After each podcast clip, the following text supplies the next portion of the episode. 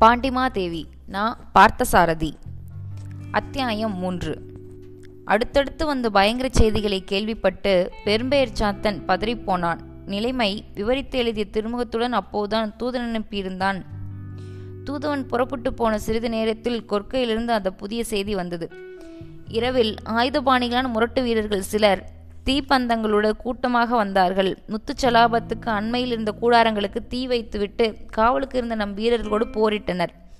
குவித்து வைக்கப்பட்டிருந்த சிப்பி குவியல்கள் சூறையாடப்பட்டு விட்டன. அந்த முரட்டு கூட்டத்தில் யாருமே அகப்படவில்லை.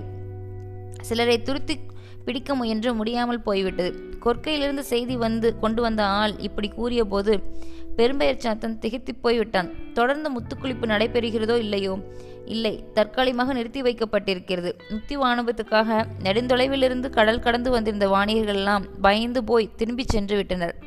என்ன ஆனாலும் முத்துக்குளிப்போ சலாபத்து வேலைகளோ தடைபட்டு நிற்கக்கூடாது. நம்மை பலவீனப்படுத்த விரும்புபவர்களுக்கு முன் நாம் பலவீனம் அடைவது போல் காட்டிக்கொள்வது நல்லதல்ல.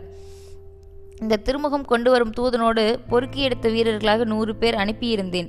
இவர்களை காவலுக்கு வைத்துக்கொண்டு தொடர்ந்து முத்துக்குளிப்பை நடத்துங்கள். மற்ற ஏற்பாடுகளை இங்கே நான் கவனித்துக் கொள்கிறேன் என்று முக்கியமான ஆள்வசம் ஒரு ஓலையையும் நூறு வீரர்களையும் ஒப்படைத்து உடனே கொற்கைக்கு அனுப்பினான் பெரும்பெயர் சாத்தன். பயமும் திகைப்பும் மேலும் மேலும் திடுக்கிடும் செய்திகளும் அவனை கவனைக்குள்ளாக்கி கொண்டிருந்தாலும் தன்னை பொறுத்தவரையில் உறுதியாக இருந்து காரியங்களை செய்து வர வேண்டும் என்று தீர்மானித்துக் கொண்டிருந்தான் அவன். வடக்கு எல்லை பகுதியில் பலமான காவல் ஏற்பாடுகளை செய்திருந்த போதிலும் அங்கிருந்தும் சில கலவரச் செய்திகள் காது கொண்டுதான் இருந்தன. எல்லை முடியும் இடத்தில் நடப்பட்டிருந்த குழு குத்து கற்கள் எல்லை பிரியும் இடத்தை விளக்கும் அடையாள கற்கள் இரவோடு இரவாக பிடுங்கி எறிந்து உடைக்கப்பட்டிருந்தனவாம். தன்னால் முடிந்த காவல் ஏற்பாடுகளை செய்துவிட்டு அரண்மனைக்கு செய்தி கொண்டு போன மன மானக்கவசன் திரும்ப வருவதை எதிர்பார்த்திருந்தான் பெரும்பெயர் சாத்தன் ஏற்கனவே சந்தேகத்தின் பேரில் சிறைப்படிக்கப்பட்டிருந்த வடதிசை ஒற்றர்கள் சிலரை பயமுறுத்தியும் துன்புறுத்தியும் அவர்களிடமிருந்து ஒரு சில உண்மைகளை அறிய முடிந்திருந்தது. படையெடுக்க முனைந்திருப்பவர்கள் யார் யார் என்றும் அவருடைய நோக்கங்கள் என்னவென்றும் பெரும்பெயர் சாத்தன் ஒருவாறு தெரிந்து கொண்டிருந்தான். அரண்மனைக்கு அனுப்பிய திருமுகத்திலும் அதை குறிப்பிட்டிருந்தான். கரவந்தபுரத்து கோட்டையில் சிறந்த பாதுகாவல் அமைப்புகளை கொண்டது. பராந்தக பாண்டியரும் பெரும்பெயர் சாத்திரின் தந்தை உக்கிரனும் அவர்கள் காலத்தில் வடக்கு எல்லை பாதுகாப்பையும் வேறு சில வசதிகளையும் எண்ணி திட்டமிட்டு உருவாக்கிய கோட்டை அது. ஆழமான அகன்ற அகலி எந்திர பொறிகளும் தந்திர செயல்களும் மிக்க உயரமான மதிர்ச்சுவர்.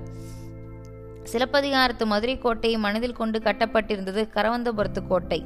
கோட்டை கதைகளை அடைத்து முட்டு கொடுப்பதற்கு மூன்று பெரிய கணைய மரங்கள் தேவை என்றால் அதன் பெருமையை வேறு எப்படி கூற முடியும்? இப்படியெல்லாம் இருந்தும் பாதுகாப்புக்காக மேலும் கவலை எடுத்துக்கொண்டான் அந்த கோட்டையின் சிற்றரசன். மகாமல்லேஸ்வரமிருந்தும் மகாராணியிடமிருந்தும் மறுமொழி கிடைப்பதற்கு முன்னால் தன்னால் ஆனவற்றையெல்லாம் தயங்காமல் மயங்காமல் செய்ய வேண்டுமென்று துடிதுடிப்பு அவனுக்கு இருந்தது. அன்று மாலைக்குள் மானக்கவசன் மறுமொழி ஓலையோடு திரும்பி விடுவான் என்று அவன் ஒவ்வொரு வினாடியும் எதிர்பார்த்து கொண்டிருந்தான். ஆனால் மானக்கவசன் அன்று மாலை மட்டுமல்ல மறுநாள் காலை வரையிலும் வரவே இல்லை. வேறு சில செய்திகள் பராபரியாக அவனுக்கு தெரிந்தன. கன்னியாகுமரி கோவிலில் யாரோ மகாமா மகாராணியார் மேல் வேலெறிந்து கொல்ல முயன்ற செய்தியை கேட்டபோதே அவன் மிகவும் கலங்கினான். அதன் பின் கூற்றத் தலைவர்கள் அரண்மனையில் ஒன்று கூடி தென்பாண்டி நாட்டின் எதிர்காலம் பற்றி விவாதிக்கப் போவதற்கு அவனுக்கு தெரிந்திருந்தது. ஆனால் இடையாற்று மங்கலம் மாலையில் அந்நியர் அடிச்சோடு பட முடியாத பாதுகாப்பான இடத்திலிருந்து பாண்டிய மரபின் சுந்தரமுடியும் வீரவாளும் பொற்சிம்மாசனமும் கொள்ளை போய்விட்டன என்று புதுச்செய்தி அறிந்தபோது அவன் அடைந்த அதிர்ச்சி அவன் வாழ்நாளிலேயே பேரதிர்ச்சி. அடடா வலிமையான தலைமையற்றிருக்கும் இந்த நாட்டுக்குத்தான் ஒரே சமயத்தில் எத்தனை சோதனைகள்? பட்ட காலிலேயே படும் கெட்டக்கூடிய கெடுமன் என்பது போல் அடுத்தடுத்து வரும் இந்த துன்பங்கள் எல்லாம் மகாராணியார் எப்படித்தான் தாங்கிக் கொள்ளப் போகிறாரோ? கலவனை இழந்த கை நிலை குமாரபாண்டியர் காணாமல் போன துயரம் பகைவர்களின் பலம் வாய்ந்த தொல்லைகள் அரிசுரிமை பொருள்கள் கொள்ளை போன அவலம். ஐயோ இந்த சமயத்திலா நான் போர் செய்தியை பற்றி திருமுகத்தை கொடுத்தனுப்ப வேண்டும். இதை கேள்விப்பட்டால் அவர்கள் மனம் எவ்வளவு வேதனைப்படும்? செய்வத்து தெய்வத்து தெய்வத்துக்கு சமமான மகாராணியாரின் நெஞ்சம் இந்நாட்டையும் தம் புதல்வனையும் எதிர்கால ஆட்சியையும் பற்றி எத்தனை எத்தனை உயர்ந்த எண்ணங்களை எண்ணிக்கொண்டிருக்கின்றதோ? ஐயோ ஊழ்வினையே எங்கள் மகாராணி பாண்டி மாதேவியின் எண்ணங்களுக்கு நீ என்ன முடிவு வகுத்து வைத்திருக்கிறாயோ? இவ்வாறு எண்ணி நெடுமூச்செறிந்த பெரும் பேர்ச்சாத்தனின் மனக்கண்களுக்கு முன்னால் ஒரு கணம் பாண்டிமாதேவியின் சாந்தம் தவமும் தெய்வீக முகமண்டலம் தோன்றி மறைந்தது. ஏனோ மகாராணி பாண்டிமாதேவியின் திருமுகம் தோன்றிய மறுகணமே அதை ஒட்டி தோன்றினார் போல் மனதின் நுகர்ந்த அளவின் பூவின் உருவை மனம் ஒரு உருவெளியில் கற்பித்து காண முயலுமே. அப்படிப்பட்ட ஓர் இயல்பு அது. பெரும்பெயர்ச்சாத்தன் அவன் தந்தையைப் போலவே அஞ்சா நெஞ்சம் படைத்த வீரன். அவன் தந்தை உக்கிரன் மா மகா மன்னரான பராந்தக பாண்டியரையே பல முறைகள் எதிர்த்து போரிட்டு அதன் பின்னே அவருக்கு பணிந்து நண்பனானான். அத்தகைய திடமான வீர பரம்பரையில் பிறந்திருந்தும் நல்லவர்களுக்கு வரும் துன்பங்களை காணும்போது அவன் மனம் நெகிழ்ந்து விடுகிறது.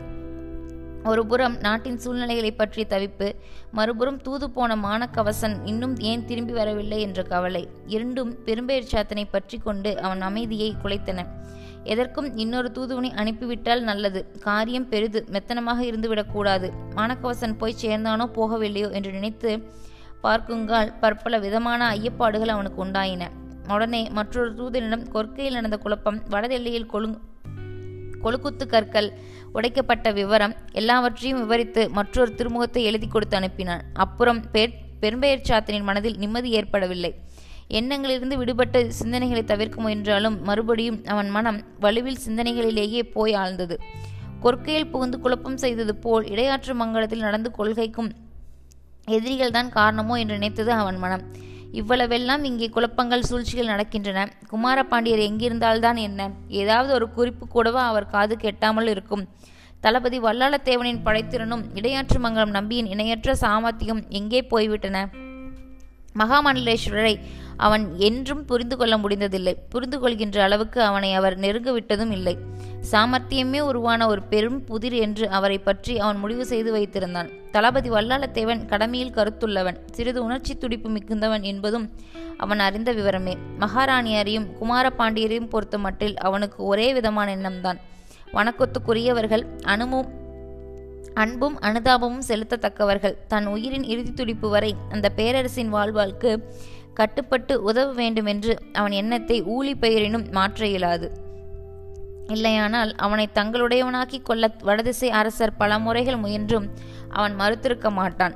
மனதின் தெளிவற்ற நிலையை சரி செய்து கொள்வதற்கு எங்கேயாவது திறந்த வெளியில் காற்றுப்படும்படி உலாவ வேண்டும் போலிருந்தது. மணக்காவசனோ வேறு ஆட்களோ வந்தால் என்னிடம் அனுப்புங்கள் என்று அங்கிருந்தவர்களிடம் சொல்லிவிட்டு மேல் மாடத்து திறந்து வெளி முற்றத்துக்கு சென்றான் அவன். மேல் மாடத்தில் அந்த மலைக்காற்று சிலுசிலுவென்று வீசியது.